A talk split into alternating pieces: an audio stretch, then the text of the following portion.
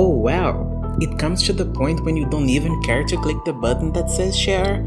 I know it's important to you, but not that important, right? I know you're busy, you can't do much, you feel it, you know it exists, you are aware. Not aware enough to always bat an eye, but almost there. You've complained in your corner and talked to the mirror. You've spent nights awake trying to get rid of the feeling, but you can't because you can't help them and you can't help yourself. You feel the guilt, the privilege you enjoy with such lack of joy. Hey, relax. It's not your fault. Not completely, exclusively. You wish you could build a time machine, but then again, when you did, who would you kill first? How sure would you be of the solution of the problem? It's built into the structure of society. Should you reboot society? Should you even be dreaming about interfering?